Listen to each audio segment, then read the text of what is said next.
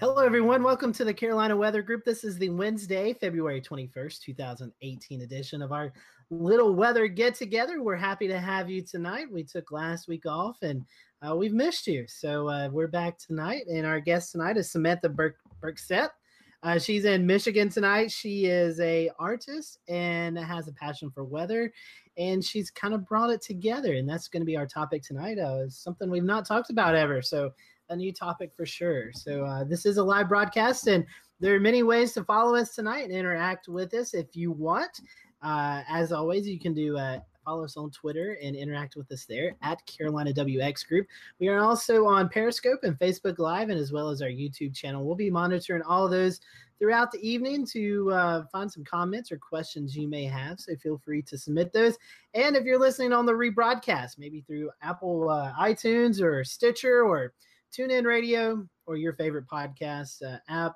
Uh, we'll let Samantha give out her social media information towards the end of the show, and you can interact with her directly there. So that is the housekeeping rules. It's been a pretty warm day across the southeast. Uh, before I toss it around to um, all the panel members, I wrote down all the totals, uh, all the record breakers. Uh, nine in total: Charlotte, Greenville, South Carolina.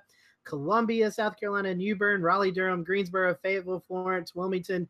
Numerous places today broke and uh, in, in some cases shattered the old record high temperatures. And so it's been a warm day, and we're going to continue that warm streak through the weekend before major changes come our way next week. So, with that, let's go to sunny and polleny.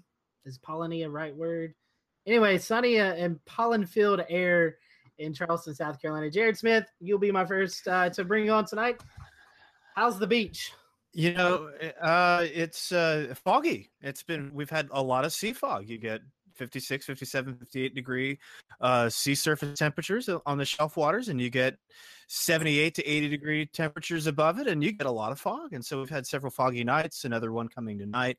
Um, we've had some just random air mass showers break out. It's it's been kind of wild, you know. Just to, in the onshore flow, we've uh, get a little convergence and you get some showers. I mean, you saw cumulus clouds have been. Uh, I, my new uh, month name is uh, Maybuary, so uh, that's about what we're at.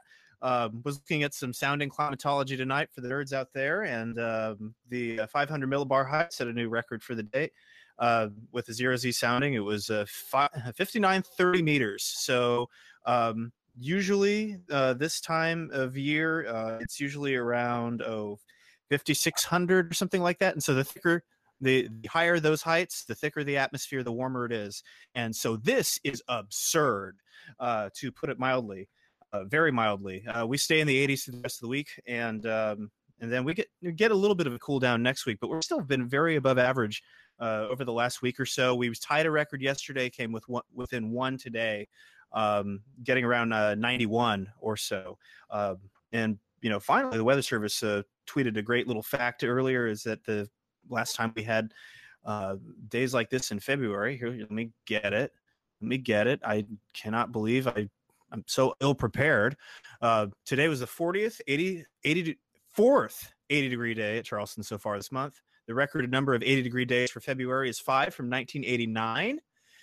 And so it looks like we are going to break a new record because the forecast does have 80s for the rest of the week. So back to you, Scotty. Thank you for that report, Jared. Speaking of fog, it's been kind of foggy here in the Piedmont as well of North Carolina. I'm going to bring in our good friend James Brierton, who is in the Queen City today. James, you guys shattered a record 80 degrees today in Charlotte, with the record was 75. So my question to you is the air conditioning on yet? Yeah, and that was the exact question we posed on Facebook today uh, on our Carolina Weather Group Facebook page. It is on. I caved. I turned the air conditioner on. I thought we could survive with open windows and just enough fans going, but uh, the honest answer was I stepped out this afternoon to go to Starbucks, and I didn't want to leave the animals at home uh, in the heat, so I did turn the air on um, for them. Uh, funny story uh, that I shared on Facebook, and I want to give a shout out to all our friends watching in the Chattahoochee Valley tonight. Uh, this links uh, my previous home in Columbus, Georgia, with my current home in, in, in Charlotte, North Carolina. I put on this shirt, and I'm going to just sit up in my chair here a little bit. Uh, my WRBL News 3 shirt, uh, the CBS affiliate in Columbus, Georgia, used to work there. Put this on today. Didn't put two and two together, but I went out today and twice I got asked what I do at WBTV here in Charlotte because they're also a CBS affiliate, Channel 3, with News 3 on your side as the slogan. So, uh, correct branding, wrong city, but I thought the TV nerds out there would find that funny. Uh, the answer is I do nothing at WBTV because I don't work there. Just setting Man. the record straight.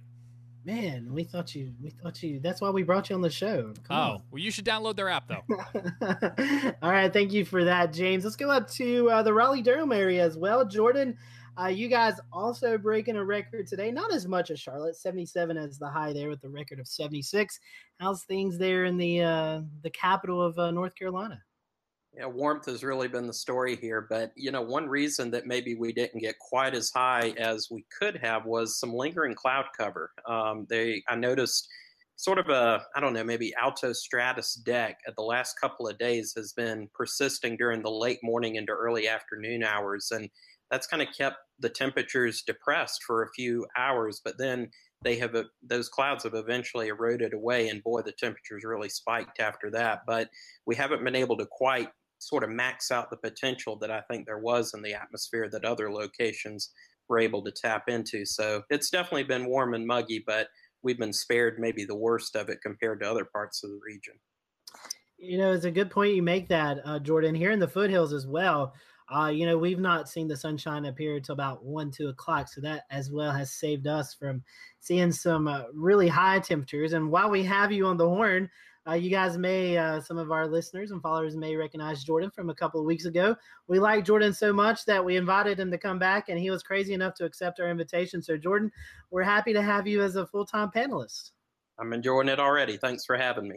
You're welcome. You're welcome. So, let's go down to a place where, uh, well, Ashley, I know it's been kind of crazy in the mid, in the, uh, Texas, Oklahoma area. You guys are battling some heat, some cold. How's things in uh, your neck of the woods? Yeah, so it's been a very active weather pattern. Um, a couple days ago, we had 70s, uh, very warm, very moist. Uh, we were really concerned about rain. Um, to the northeast, you know, there's a potential for flooding with uh, Arkansas and, and up that way. We were only projected to see about two to four inches, and actually, most of the rain bands missed us. So I think we're probably going to sit about an inch and a half but today we did get a pretty good little thunderstorm, had some pea sized hail, got to actually see the lightning, hear the thunder. So I'm really excited because spring is just about here for Texas. So I'm very ready for severe weather season. Yes, yes. I know uh, um, Jared was talking about seeing some cumulus. I saw some later uh, this afternoon as well. So really cool to see that developing. And before we know it, spring will be here. Let's uh, bring in Shay Gibson. Shay, you also in the Charleston area. Uh, you've seen some uh, warm weather, but also some pollen in the area down there. So I'll bring you in, let you talk about what's going on in your area. Maybe we can talk about uh, some of our uh, sea surface temperatures and La Nina and El Nina and stuff like that. Sure thing, Scotty. I'm going to share screen on um, something I tweeted out the other day, and this is typical of what we would see in the springtime. Uh, we're getting a little bit of an early shot, and what this is is a Bermuda high. Make sure everybody can see this. Everybody good? Yep. Okay, cool. So uh, we get these Bermuda highs. These start to become more of a semi uh, per- permanent pattern uh, off of the east coast United States. And this is what brings our southerlies in and gets our sea breezes going. Uh, however, when we get these flattened Bermuda highs, it's called the subtropical, basically a subtropical ridge that brings a weak flow into the coastline. So the southeast winds, like Jared was saying earlier about the fogs, we're getting a lot of fogging overnight. Uh, and then it burns off in the day, but it sets up a very gentle, mild sea breeze through the day where we get rain just inland, and at the beaches it's either clear or pretty stable. Uh, this graphic pretty much um, shows the pattern. Sometimes we get into this kind of a pattern for a week or even two weeks at a time. So it's a warm, humid air mass, mosquitoes and gnats start to come out, pollen starts to come out. Uh, everybody uh, starts to think that it's spring. Well, don't get fooled. Even Ed Piotrowski, Myrtle Beach has been saying don't plant yet because we're not quite done with winter. We still have until March 21st. Uh, we have another cold spell we think is going to be coming towards the end of the month, the beginning of March. We're not sure exactly. It's still a little bit far out, but don't uh, plant yet. Resist the urge. Uh, I know you want to, but um, you may find that if you do that, then things freeze over for a couple days in a row, and then uh, your your crop is ruined. So keep that in mind. Uh, let's see. Looking at our sea surface temperatures, uh, the Gulf Stream is still rather cool. The the surface current is um, not quite in the 80s yet. It's right. It's right near 80. It might be 81 in spots. Uh, but you can see that the coastal shelf waters are starting to warm up. You can see some of the warmer colors edging into the coastline here. We're at 61 degrees in Charleston and starting to get into the low 60s, which means spring suit for kite surfers and surfers alike. Uh, anybody that goes on the waters, always gets excited when the water temperatures come up to at least a spring suit level. Uh, so that's something to look forward to as our um, uh, sea breezes start to launch. As far as El Nino, let me see if I can't bring this in. And basically, what we're saying about El Nino is that we're going to be going into a neutral phase, which is in between uh, by March, April, or May, somewhere in this vicinity. Once we get above minus 0.5 degrees Celsius in, in the anomaly in the negative, uh, then we start to transition into El Nino neutral, uh, where or ENSO neutral, where we're just sort of in the middle, and we're not entirely sure if we're going to get above into a, a, full El Nino until maybe after the summer. But as far as the plume model is looking for ENSO predictions, it looks like we may be neutral all the way through the summertime. So we'll see what happens there. There is one um, kind of thing that we look at as well, and this is called the thermocline. This is in the Pacific. There's actual buoys that are moored underneath the water. Let me see if I can refresh the screen here and get it in animated form. Looks like it's not quite working. I'll try one more screen. There we go. So if you see the bottom screen here, uh, this is the depth of the warmer water. And we can see right about here at about 160 degrees. Uh, this is where a Nino 3.4 region is. It's not changing very much. So the, the sea, the underwater current, uh, the underwater warmth hasn't changed entirely too much, but we do expect that this warmer mass to the uh, to the west will start to push towards the east along Kelvin waving and start to warm those waters up just enough to get it to neutral. That's kind of an interesting factor. We always look at things like that when it comes to El Nino and La Nina, uh, the ENSO diagnostics. And so the Pacific, which affects our climate all the way over here to the southeast and eastern United States. So we're, we're looking forward to uh, possibly after this next cold spell might be it. We might be done with it. We may be transitioning right into a nice mild spring here. So we'll uh, we'll keep an eye on it for you. Back to you, Scotty. That's exciting. I'm ready. I, I, told everyone once it got 70 degrees here, I was done with winter. So I'm I'm finished. I'm re- done with its nonsense. I'm ready to get into spring season. So with that, let's bring in our guest tonight. Samantha's joining us from Fraser, Michigan. Samantha, welcome to the Carolina Weather Group. A first time uh, guest with us. So with as, or as always with our first time guests, we want you to introduce yourself. Kind of tell us a little bit about you. Sure thing. Well, thanks for having me on. Um, so I'm Sam, Sam Berkseth. Um, so I'm currently in Fraser, Michigan. I've kind of been all over the place for a while. Um, I just finished up recently getting my master's degree at Texas Tech, and I was studying the turbulent structure of convection there. Uh, and I was briefly in Oklahoma for a couple months. Now I'm back in Michigan. So kind of figuring a lot out right now, but excited to be on the show and talk a little bit more about uh, my passion for weather, but for art as well, and kind of mixing the two together. I gotta unmute myself first. Or tell us, um, you know, everybody in the weather industry has that one uh, storm or person or scenario that kind of got them hooked. what's your story? What what was it that got you hooked and and wanting to uh, learn more about weather? I've really been obsessed with the weather since I was about four years old that I can remember. Just in the summertime, going out on the porch, you know, we faced west, and so we could really see the skies coming in uh, real dark and the contrast with the trees, and it was just gorgeous. And ever since then, I've been in love with storms and wanted to study storms, and and I've been doing that ever since. And so went to Valpo for undergrad, um, and then, like I said, Texas Tech. But yeah, I can't think of one particular event that really got me into it. It's just enjoying those nice summer storms that came through and and wanted to be a storm chaser. So well, did you get to do any storm chasing? Oh yes, I did a whole bunch. Well, Valparaiso University, they have their own student-led storm chase team, and so I was a part of that. And you can be a part of that even as a freshman. So I got involved in that right away. And then by sophomore year, I think already I was on the e-board. So I was starting to help out and manage, and then I was the um, president and vice president the next two years. So it was really fun to get to lead teams out into the field like locally. It didn't happen necessarily a bunch because we were kind of limited to how far we can go. And when you're in Indiana, you know, you have the issue with trees and hills and all that. But it was a good start. And then when I was at Texas Tech, we did lots of field work going out to collect data for thunderstorms and specifically lightning and doing lots of balloon launches and tagging along with our Ka radars to collect data for Chris Weiss's group and yeah, lots of fun, lots of field work. And that's why I went to the schools that I did because I love field work. I love storm chasing. Well, tell us a little bit about your research. I know you were talking about you um, went to Texas Tech there. Tell us, um, you know, what all you were doing there, and then what kind of transition into uh, your love for art and how you've combined them together.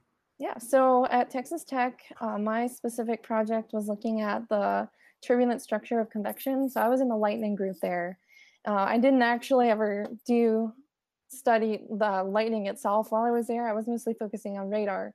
So I was using the Ka band radar data to analyze the turbulence. And so specifically using the velocity and the spectrum width to kind of get an idea for the turbulent kinetic energy for different regions in the storm and then kind of comparing how it differs in different like turbulent regions and more stratiform regions.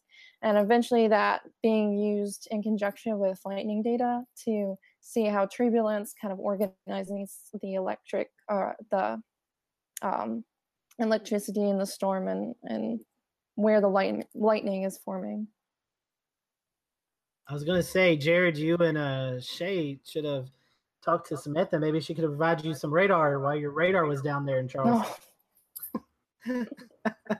well, let's uh, after a month, we had it out. It was, it was, just a little over a month. We finally got it back on. I think at one point, Jared, how many stations were down in the southeast? Oh, we had, we had uh, something like that. I mean, we were Columbia went down. We were using Columbia. Columbia went down. GSP went down for the service life extension project. We were using Wilmington, and then Wilmington stopped transmitting, and it's just like, what's going on outside your window? Anyway, imping comes into uh, into mm-hmm. a good thing. Well, well, Samantha, tell us a little bit. I mean, obviously with, with thunderstorms and lightning, um, a, a, lot of folks like to, like you said, storm chase. But part of storm chasing is taking taking those awesome pictures. And maybe how did how did maybe the storm chasing or something spur your artistic side and uh, decide where you wanted to combine the two of weather and art? Well, artwork is something that I've been doing my whole life as well just as a hobby on the side. And I hadn't been doing it for quite some time just because, especially once you get into college, you don't have as much time to do that unless it's a class. And so we actually were working with the art school while I was at Texas Tech.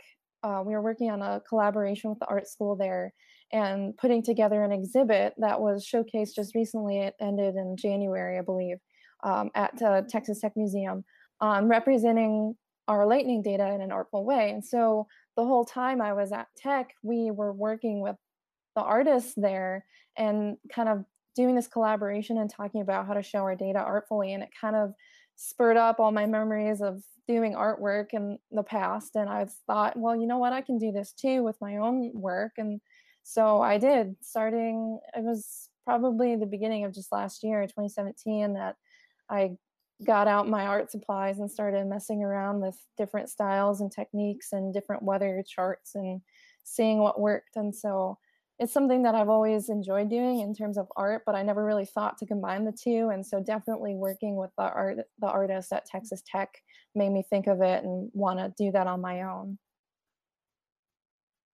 That's super cool. I got a question real fast for you. Sure. So first of all, Wreck 'em, because we're Texas yeah. Tech. so super excited about that. Second of all, have you ever considered using your art for educational purposes? I know yeah. I kind of discussed outreach with you a, a few months ago, mm-hmm. but I mm-hmm. think that would be so cool. Yeah. So I know that one of the pieces that I've done in the past, um, it was uh, climate change personified. So I drew an image of a woman, and one half of the face was normal looking, and then the other half kind of had teary eyes and you know she was holding a cigarette and it was kind of my way to show the effects of climate change and when i made that one i got a lot of teachers responding saying hey you know you can use this in a classroom to kind of teach students a little bit more about climate change and and understanding what's going on because it's not only reaching out using the data so i hid actual graphs in the image but it's also appealing to another group maybe if there's kids that aren't into the math and the science well it's still art and so it can reach them as well and really open the door for communication so something that i've really wanted to do more of is to use it as a platform to open discussion and to maybe reach other groups of people that normally wouldn't be intrigued to go look at a weather map or chart or something like that. Oh, exactly. And we're always looking for ways to make outreach more entertaining. Um, Mhm. It gets kind of boring just pumping the same, you know, ready.gov and NWS educational storm safety or whatever it is. So I think that's so cool that you're taking that path that's unique. And I think that there's really some kind of opening for you with that. Well, thank you. Mhm. hmm And I'm open to suggestions if anyone has any ideas for things that they would like to show, or, you know, I'm always looking for ways to open that up because I get distracted too and have a one thing on my mind and I completely oversee something else. So, The polar vortex. We talked Yeah, about that gotta before do the that show. You got to you got to do a good one. with The polar vortex marching down into the lower 48. yep. Well, Scotty, do you have um? Go back to Yeah. you. I was gonna say, uh, Sam- Sam, is there a particular um, weather, maybe even a season? Let's go with that. You know, summer brings us storms. You know, wintertime brings us some uh, winter weather events, and the fall and spring is kind of um, all types of weather. Is there a specific uh, time of the year, or maybe a specific weather phenomenon that kind of influences you on on what kind of art you like to to do, or is it just kind of something that just pops in your mind? It's like, hey, I need to do that. I honestly think it's kind of just whatever is going on that's interesting because a lot of times there'll be a big event going on. Maybe I know I did one in the past. It was just a bunch of cool boundaries in the area of Oklahoma. You know, there was some density gradients from convection, and then you had the dry line going through Texas, and it just looked super cool uh, on the model output. And I was like, well, no, that would look really neat in watercolor. So I went ahead and did it. And so a lot of times it's just kind of drawing inspiration from what's going on because there's so much beauty in nature. I mean, I know I've also done overlays of the Fibonacci sequence with hurricanes or with, you know, low pressure systems. And so I don't think there's one particular season that really inspires it. I mean, weather is inspiring all the time. So, yeah. Pretty cool. And I think uh, James um, said he had a question. I do. Thank you, Scotty. Uh, Sam, I know we've seen on your Etsy store uh, some Etch a Sketch uh, designs that you've done and what looks to be some some painting. Uh, I'm, I'm just curious to uh, learn a little bit more about your art process. Are, are you using um, paints? What are you using? Are you actually doing it, or are you using um, like an app or a tablet to kind of do some of this uh, work digitally? What's your workflow like? Yeah, I mean, I have a bunch of different things that I do. Mostly what I do right now is the watercolor style. I don't actually use watercolor paints as much as I do uh, using markers and ink and then using water later on because it gives me a little bit more control with where the color is going and then I can elaborate later on. Uh, Etch a Sketch, that's just pure Etch a Sketch, nothing else I'm using for that one. Um, let's see what else have i done? I've done a couple drawings or mixes of watercolor and pencil drawing. And so i mean all of it's pretty much freehand. I don't have any special chip tricks up my sleeve. I don't really do anything digitally either. I would eventually like to do a little bit more with digital or animation. It would give me a little more freedom to you know draw something and then have a little bit more elaboration that i couldn't do um, just by hand but i'm still working on that. Probably need a better computer to process all that too. But I'm always looking for other ways because, like, even the watercolor, I hadn't started experimenting with watercolor until about a year ago when I started up Weather Sketch because I, I saw some posts on Facebook and I was like, oh, you know what? I've always kind of wanted to try watercolor. And so I did, and I've been doing it since then. So I'm always kind of open to, to other materials and and works like that, which is another reason why I'm also working with um, music right now too, and trying to see what I can do with that, not even just in the visual arts, but in music as well. Well, Sam James, I see on uh, some of our feed, he's got some of your artwork kind of uh, being displayed. If you have something you want to share on screen that you, you may want to show us a, a couple of pieces of your art. I know one of them, uh, one of the more well-known ones is uh, Harvey over Texas. But if you have other ones too, I mean, we'd love to see some of your work. Yeah, I mean, I mean, I, I have a bunch that I could show. Um, let's see here. I'll just go to the. So I have one of the first ones that I did, and I mentioned this already, was the boundaries. So there is a bunch of uh, different boundaries across Oklahoma. So I mentioned the dry line and then some density gradients from convection. So that was one of the first ones that I ever did. And that one is a watercolor. Um, let's see, another one that I did that was kind of different. So it was kind of combining that pencil drawing, as you can see in here, with the watercolor. So this is a 500 millibar height anomalies plot.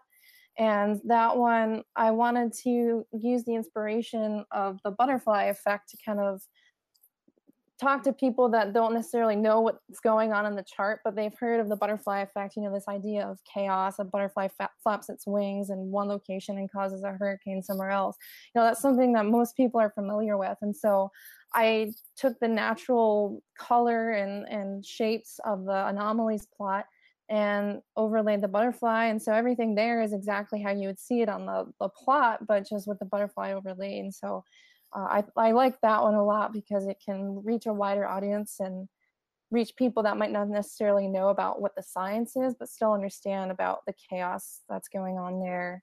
Um, another one that I really enjoyed. So I did this one. It was a cold front coming through, and this one enabled me to get a lot more texture. It took a lot of time to really get a lot of the detail going on there. So I mean, that's the United States the contiguous United States. I don't know if you can really see the shape there, but that was a large cold front that was coming through. And so uh, that one, again, like I mentioned, is something you just see as it's happening and see that, oh, hey, this is a good inspiration for a new piece. So I'll go ahead and do that. That looks um, a little cool. like today's that, that weather like, setup. Yeah, yeah. I was going to say it looks like the latest GFS two meter temperature anomaly yeah. map.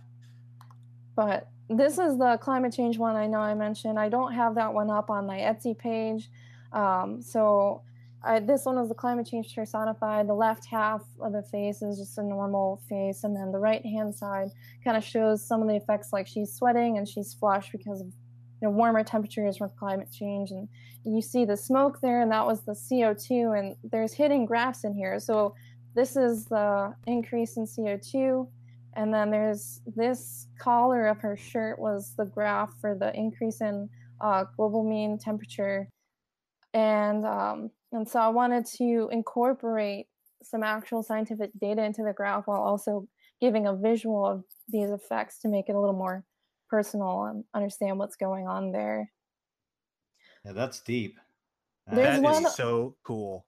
One other one that I did, I don't I don't have this one up on my page either, and I don't know if a lot of people saw this one. So this one I actually made entirely out of titles of papers that supported um, the anthropogenic uh, uh, warming. So everything on here that you see in this image is a title. If you zoomed in really close, you could see the names of all the papers. I can't remember how many years I went back. Um, and then the only part that went against uh, climate change and global warming are these in the crayon. And you can see that was uh, 3%. I think this is actually a different one. Um, it should be less than 3% but um but i created this to kind of hit home and have it like a kid's drawing and what the world would look like to them. So i, I thought that was kind of neat and different. I haven't done another one like this since then using words to create the image but that's another one that i've done in the past. The flooding that one stands out the most to me. Yeah.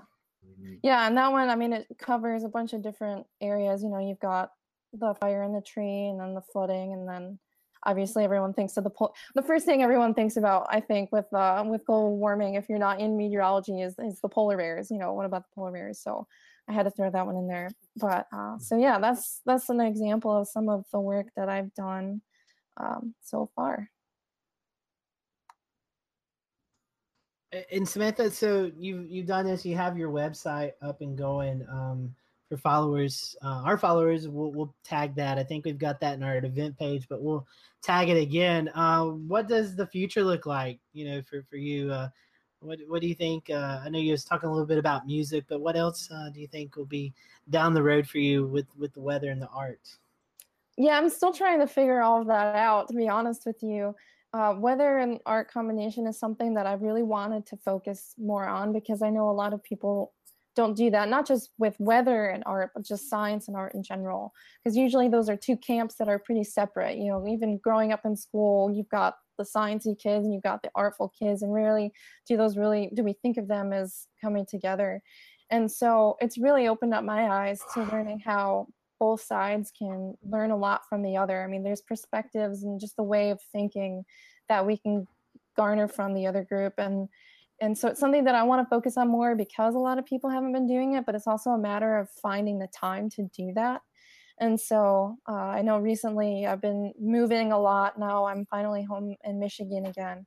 So right now I'm I'm not working full time, and so I'm using some of that downtime to try and work on that a little bit more. Uh, I would love to continue with the weather art and explore the music a little more, and maybe um, ex- uh, to present on that at a conference maybe we'll, we'll have to see on that because that can be expensive but it's definitely something i want to keep working on and and specifically outreach. I just would love most of all out of all of this is for more people to become engaged and care about the science because it's really important to not just disregard scientists. It's not opinion. A lot of the work that we're doing you know it's for the the good of the public the safety of the public and we're really trying to progress the science and and learn as much as we can to save lives and and make the world a better place. So I think it's important to get everyone to care about the sciences and about what meteorologists are doing and other scientists are doing. So I hope to do that through the artwork to reach a wider group of people. And definitely in a time where uh, the weather community, especially our friends at the Weather Service, so much is up in the air. That's definitely a good thing to uh, make everyone aware of just how important their job is. Um, one question I wanted to ask you is, you know, last year we had the, uh, I don't want to say the most devastating, but probably one of the top devastating years hurricane wise. And I know you uh, had Harvey with, with Texas. Mm-hmm. Uh, do you see these events, maybe you creating something um, from, from these hurricanes that may, you can maybe present to people who went through this and mm-hmm. this horror and maybe kind of uplift their spirits because I know in those areas they're, they're still recovering from these events. Yeah, so that's another area that I really want to work on more. So I created that piece for Hurricane Harvey, and 20% of the sales of that piece went to relief efforts for those affected by the hurricane. And I know that that is definitely something that I want to continue doing with other natural disaster events, but even other just charitable events as well, not related to weather, as a way to spread awareness for these issues that are going on and for people that need help and also as a tribute to the people that are going through that and to you know give them a sense of hope or that someone's paying attention that somebody's listening and we're there to help and also incorporate some of the science into it too. Like in this one i believe i based that off of infrared satellite where the the gray is laid underneath of hurricane harvey as it hit.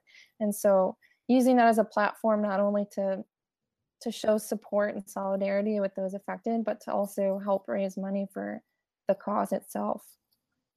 Yeah, very impactful picture there um, of uh, Harvey. That was such a devastating storm. I'm, I mean, I'm, I'm certainly glad that you, um, you portrayed it as that because it looks, it, the, the feel of that is devastating. Everything about it is, is powerful, just like the storm was. So, uh, good job. Good job on your work. Really fascinating. Would you like to talk about, do you have a website that people can go to to, to take a look at your work?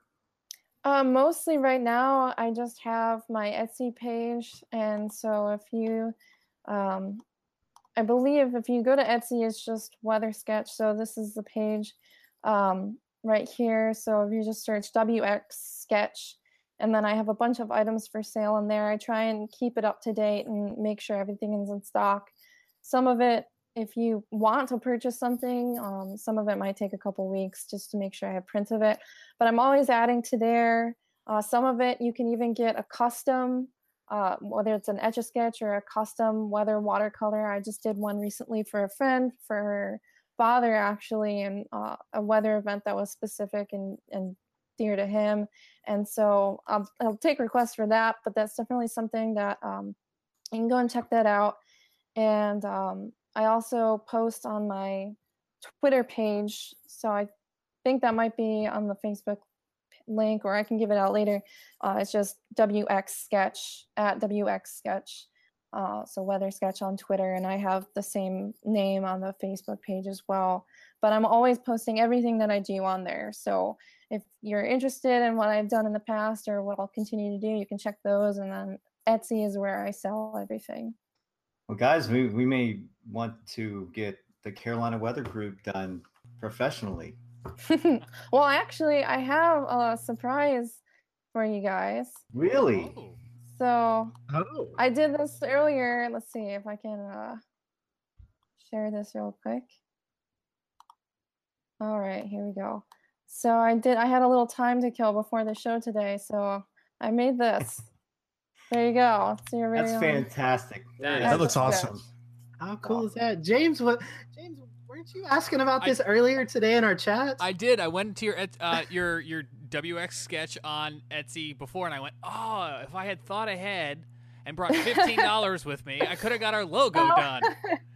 well, I mean, it's it's still on my edge sketch. It's fresh, so I can take a picture and send one to you. But That is that is Awesome. absolutely amazing. Um, a yeah, question that that's cool. a question that ties into that. Uh, when did you first etch a sketch? How did you master that art? Have you been doing that since you were real young? Um, no, I haven't. I I had an etch a sketch, and um, when I was younger, I don't think I really used it. And then I found it several years ago. I think I was in undergrad when I found it again. I was like, oh, you know, it would be cool if I could try and do an actual drawing on this. So I sat down, I tried it, and it worked. So ever since then, I've kind of just stuck at it. It's actually not too difficult if you're doing a landscape.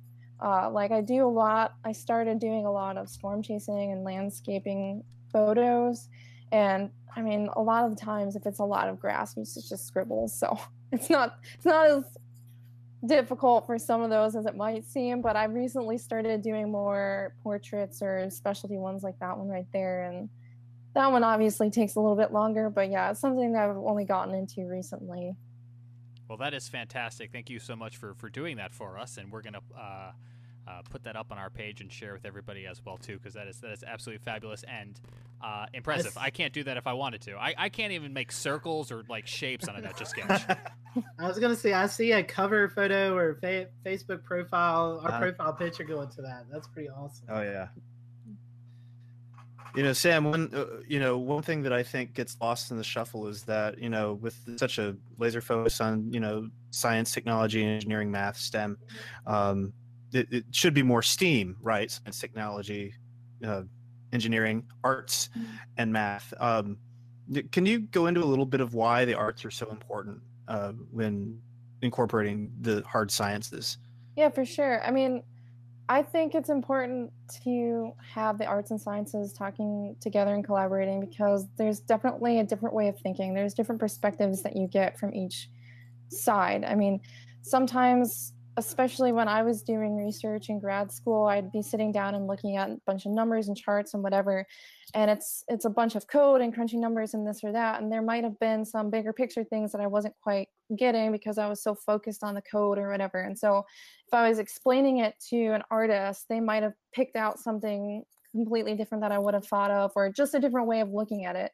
Um, there's also uh, different things that we'll see that are similar. So, for instance, when we did the collaboration with the artist at Texas Tech, one word that she used a lot in her work was the word texture. And that's definitely something that we also talked about when we were looking at radar data. Like, oh, this area is more texture. And we knew that there was an area of more turbulence. So we had a similar vocabulary, but how she was looking at it was just a little bit different. And so sometimes you need that. You need to take a step back and look at things a little bit differently, and it can help you move forward and research in a way you might not have thought. I mean, you just sometimes get a certain mindset and you focus on that and you don't think outside the box as much. And so collaborations with with artists on that side or vice versa really bring a different dimension to what you're doing and whatever information that can inspire you and, and help you in your research is is helpful. Yeah, and I was going to say I agree because a huge part of being a scientist is being able to take your data and present it in a way that people can understand. It might be graphs, uh, graphics, pictures. So Mhm. I think understanding the ability to do what you do and figure out ways to visualize is important. hmm Yeah, and definitely. And that's again something that I would love to continue working on and and expand and learn how to communicate better and and figure figure out the best ways to get everyone excited. Mm-hmm. Yeah, Sam, that's fantastic. It, I mean, it's uh, we had an event in Charleston last year uh, with an art group. Um, they uh, they like to do fusions of art and science uh, called Enough Pie, and we did uh, Awakening Five, and in we did it at a at my office downtown, and uh, it was uh, really cool because we had stations where kids were talking we're drawing out what it's like because we're dealing with a major you know we're, we're dealing with a major um, flooding crisis with tidal flooding and then lord knows if it rains we're done right? And so there's a lot of that expression there. So it's really cool to see more of this out in the community and uh, really appreciate uh, this work and and the fact that you know it, you just get such a charge out of it and it's just so it just looks so good like uh, that that watercolor that cold front like you should do you you really should do a uh, a sequel to that with today's front uh, stretching across Oklahoma. So Sure thing. yeah, it's awesome. Thank you. Well, Samantha, it's uh, almost nine o'clock here on the East Coast, um, so we'll be starting to wrap up here in a little bit. But I do have one more question for you, and guys, will ask this if you have any more, feel free to uh, jump in after this. But um, uh, normally we we ask this a lot of our first time guests, and I want to ask it and pose it to you uh, because, like you're talking about, the science and in the art world really hasn't come together. What is your advice to maybe students who are in high school, middle school, high school, maybe even in college now? What would your advice be to them as they grow up and, and go through the meteorology world and maybe they have an interest in, in art? Uh, what would you tell them? I would say that it's really important to remember your passions and to follow that because art was something that I did for so long, but you know, only as a hobby, but still it was something that I really loved and and I think I kind of got away from that a lot as I was in undergrad and, and grad school, even in high school a little bit, because I was so focused on, okay, I'm, I'm going down the path of meteorology and this is what I'm doing. And I was only focusing on that. And I think it's important to embrace all the talents that you have and all the interests that you have, because it, like I said, it can bring a unique perspective to the work that you're doing. So my advice would be if you have multiple interests, you don't have to just pick one. You can follow whatever it is that you're interested in. And even if it's something that isn't really popular right now, I mean, go with it, see what happens with it. Because obviously, if you're passionate about it, you're going to want to work hard on it. Anything that you're passionate about, you don't mind if you're if you're working hard or staying up till 4 a.m. And that's the point. So follow follow your passions for sure and also don't be afraid to if you go down one path and it seems like it might not be entirely what you thought it was going to be or or not as fun like if you start going to grad school and maybe realize oh well you know i don't want to continue on to phd or i don't want to continue in the research or or maybe you love it just making sure that what you're doing you really enjoy and and following your passions because if you're not passionate about what you're doing it's going to be that much harder to go to work every day and to continue becoming a better person a better scientist better researcher whatever it is that you're trying to do That's great. Of oh, there I am. I'm unmuted. That's great advice. Um, guys, anybody else have any questions before um before we start to wrap up? All right, I think we're good. Well, Samantha, I want to uh, thank you for uh, coming on tonight. Um, again, tell us uh, your website and maybe how our followers can follow you on uh, social media. Yeah, so like I said, I have the Twitter page specifically for my weather art. So it's at Weather Sketch. So that's at WX Sketch. And I also have a link on there to my Etsy page, or you can just go to Etsy and search Weather Sketch as well. And then there's also a Weather Sketch page on Facebook that's open to the public. You don't have to join a group or anything. So you can follow me on there or on Twitter or go to my Etsy page and check out some of the artwork that I have. And if you have an idea, you can message me too, even if it's not posted on there. I'm I'm open to commissions and new ideas for work that that can be done. Awesome. Very cool. Well, stick around if you want to. We're going to um, head into our tweets of the week before we uh, end our uh, show tonight. And uh, does anybody have a tweet ready to go? I do. All right, James, I'll let you start off then tonight. All right. Well, to uh, celebrate the uh, wonderful warm weather we have, and I know many of you are seeing this image, and I'll send it back over to the rest of you here on uh, YouTube. Uh, we talked about those beautiful warm weathers. You can uh, weather. You can see that the trees blooming here in Charlotte, uh, as they have been tricked into thinking it's spring. It's a beautiful sight. but it, it may be one that the the plants do unfortunately come to regret here shortly because uh, you know winter will probably be back before spring is here for, for sure. And uh, while we can enjoy the view, uh, I do I do worry about the, the plants. And I know even our friend Brad Panovich on Facebook Facebook the other day was reminding folks of last year's crop disaster when so many plants started to bloom and then. Uh, we had more cold weather who killed off a lot of uh, the plants. But until then, uh, at the very least, uh, a nice sight to see here as uh, we have some small buds blooming on this tree here in, in South Charlotte. Scotty? All right, James, thank you for that. anybody, let's see. oh, Ashley's got one. Ashley, I was getting ready to use this one, so I'll let you go ahead. Good. I'm glad. I was really excited because I found this Monday and I was like, yes, I actually have a good one this week. So, this tweet er, is really cool because it's actually looking at NWS Office Twitter followers. Um, I think the first map actually started in 2015. So if you take a look, it's ranked 1 through 120 for all the offices, and you can see what offices have the most Twitter followers. So in 2015, Oklahoma City was number one, followed by DFW. And then they went ahead and updated the map currently, and they actually swapped. So it looks like DFW NWS has number one now, and Oklahoma City has number two. So I love seeing this kind of data because it's GIS and it's such an easy map to make, but it comes out so neat looking and you're just able to see all the data really easily. So I love this so much. Very true. And and a couple of takeaways from that. Charleston's office is at uh, the 25th. So that's really cool. I think uh, that's one of the highest ones in the Southeast.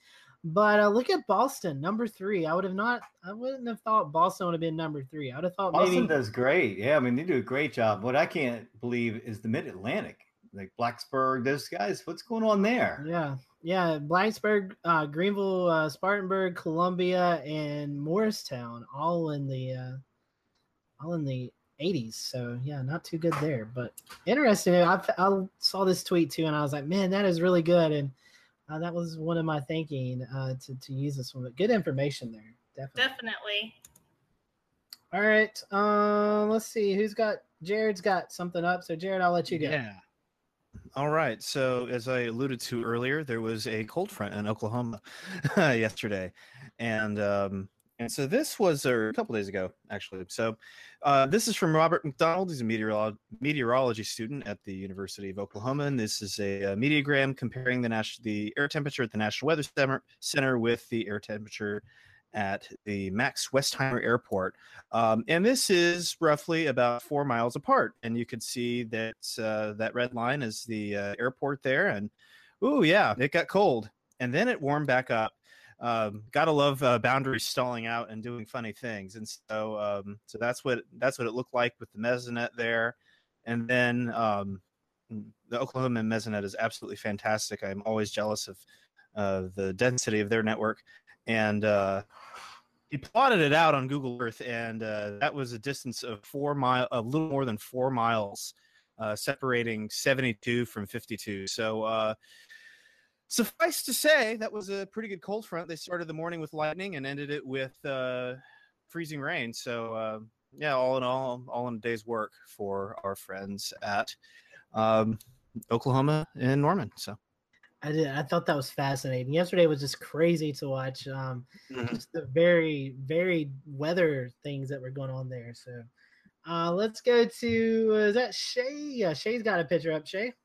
Yes. Uh, so on the 19th, Monday, uh, Mount Sinabung went Sinabang in Indonesia, and this is this is quite a scary scene uh, out of uh, this explosion. I mean, this I think the ash went up to about 16,000 feet, and you can see the kids running, you know, being dismissed from school, obviously, but everyone everyone seems to be like kind of um, uh, you know just sort of glued to the scene, and um, you know, this ash goes really high up into the air, and then it ended up covering many areas. I didn't I didn't read of any deaths because I think everybody was pretty far away and, and stayed safe, and they're wearing masks and everything. Uh, but you can see the size of this volcano, uh, the eruption, and how high that pyroclastic ash went up into the air. In fact, here's a uh, tweet that shows another angle on it going higher up. Uh, there, there was the sky was fairly cloudy over that area before, so if you know anything about uh, volcanic eruptions, you know that uh, that that intense heat spreads those clouds out. And then sometimes what you can get is um, you could actually get lightning in some of these kind of violent explosions. But uh, I'm really surprised that some of that pyroclastic activity didn't, you know, fly out for miles all around everywhere. It looked like it was a straight up boom. Uh, pretty intense stuff there. And, and I think, um, you know, th- there's just been a lot of activity in Indonesia. In fact, Scotty, we talked about having a guest come back on to talk about earthquake activity in the southeast and tsunamis and you know with all the the plate tectonics going on that might be uh, a good future show to talk about especially with our since the last time we had a show we had a um, kind of a false tsunami threat it was mm-hmm. a, a, test that kind of went awry one of the apps picked it up as a real test and so everyone kind of got freaked out for a minute but then it was fine uh, and so we may want to visit that i think it would be a good topic for another show what do we do if we have a tsunami threat along the southeast coast? Have we we've never been subjected to that? Definitely, we've already got the the gears rolling in that. We've sent a few test emails out, so hopefully we'll hear some information back and can get a show like that scheduled. But I I chuckled because I thought you said Mount Cinnabon, and I was like, uh, not yeah. Anyways, it, well, we, we can shameless plug to Cinnabon. Peter's and, uh, not here tonight to plug them, so I yeah. thought we, would find some if, way to do it. If it was Mount Cinnabon, everyone would be running away, but Peter would be running towards it. He, he would. He would. If you're friends with him on Facebook, you can see his uh, his cover photo on his Facebook page it has like whole these Cinnabons behind him on a green screen. So funny stuff there. But let's get to uh, let's get to Jordan. I think Jordan said he's got a tweet, and then I'll uh, I'll end with my tweet of the week. So Jordan, I'll let you go. Sounds good. All right.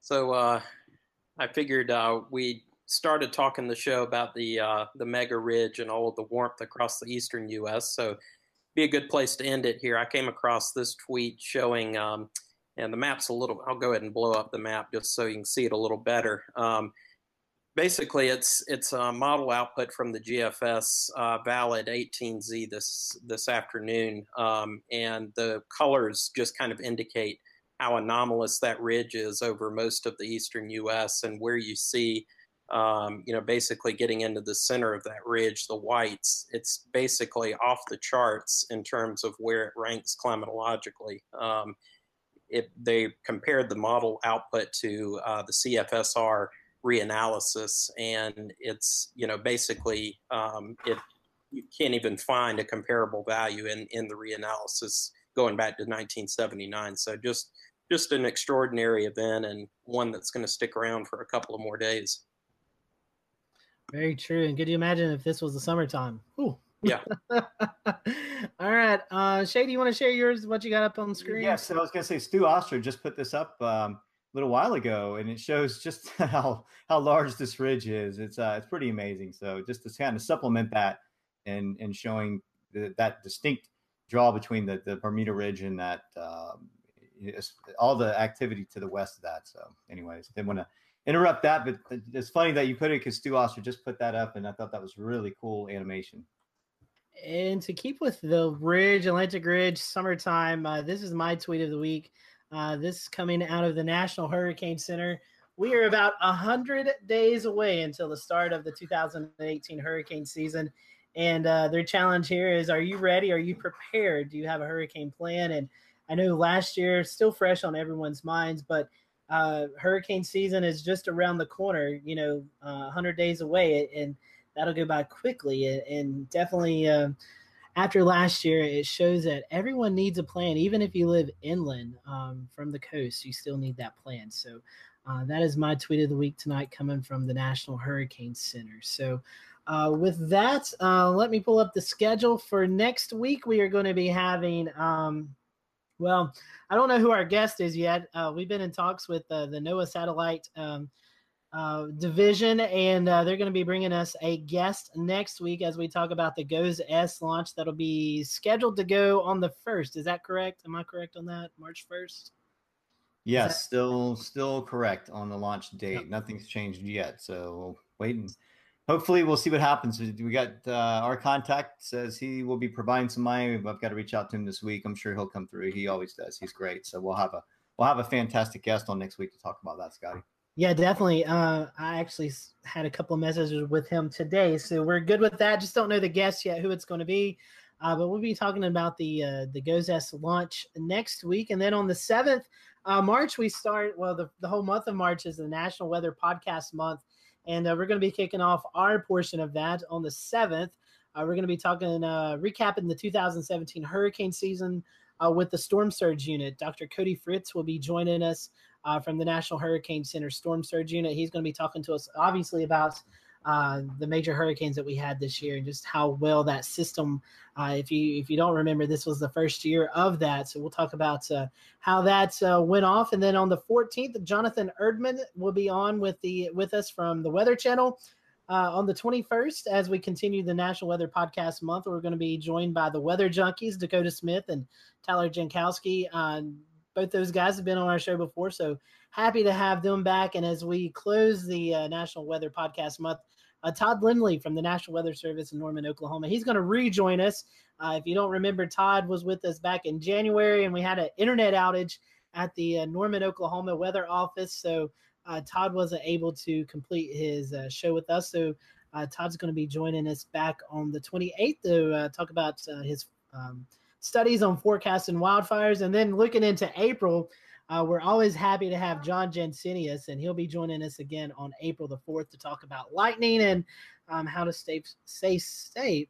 Let me try that again. Stay safe uh, during lightning events um, this spring and summer. So that's uh, what's coming up here on the Carolina Weather Group. Uh, as always, Samantha, we want to thank you again for uh, joining us tonight. And I think James has already tweeted out our etch a sketch, and it's already got a lot of likes on it. So uh, we appreciate that. And uh, mm-hmm. as always, well, thanks if, for if having me on. Yeah, if there's anything ever pops up in your world and you want a platform to talk about it, you just let us know, and we'd love to have you back on our show. Sounds great. All right, Smith. Well, thank you for that. And thank you guys for watching tonight on the Carolina Weather Group. We will see you next Wednesday night on uh, March, oh, I'm sorry, February 28th. We're going to be talking about the GOES satellite launch. I will be uh, in Oklahoma City Ricky's going to be in Florida for the GOES S launch, so uh, we will try to chime in. But the regular panel, everybody else will be here, so uh, we look forward to seeing you again next Wednesday night on February 28th. Have a great weekend and enjoy the warm weather.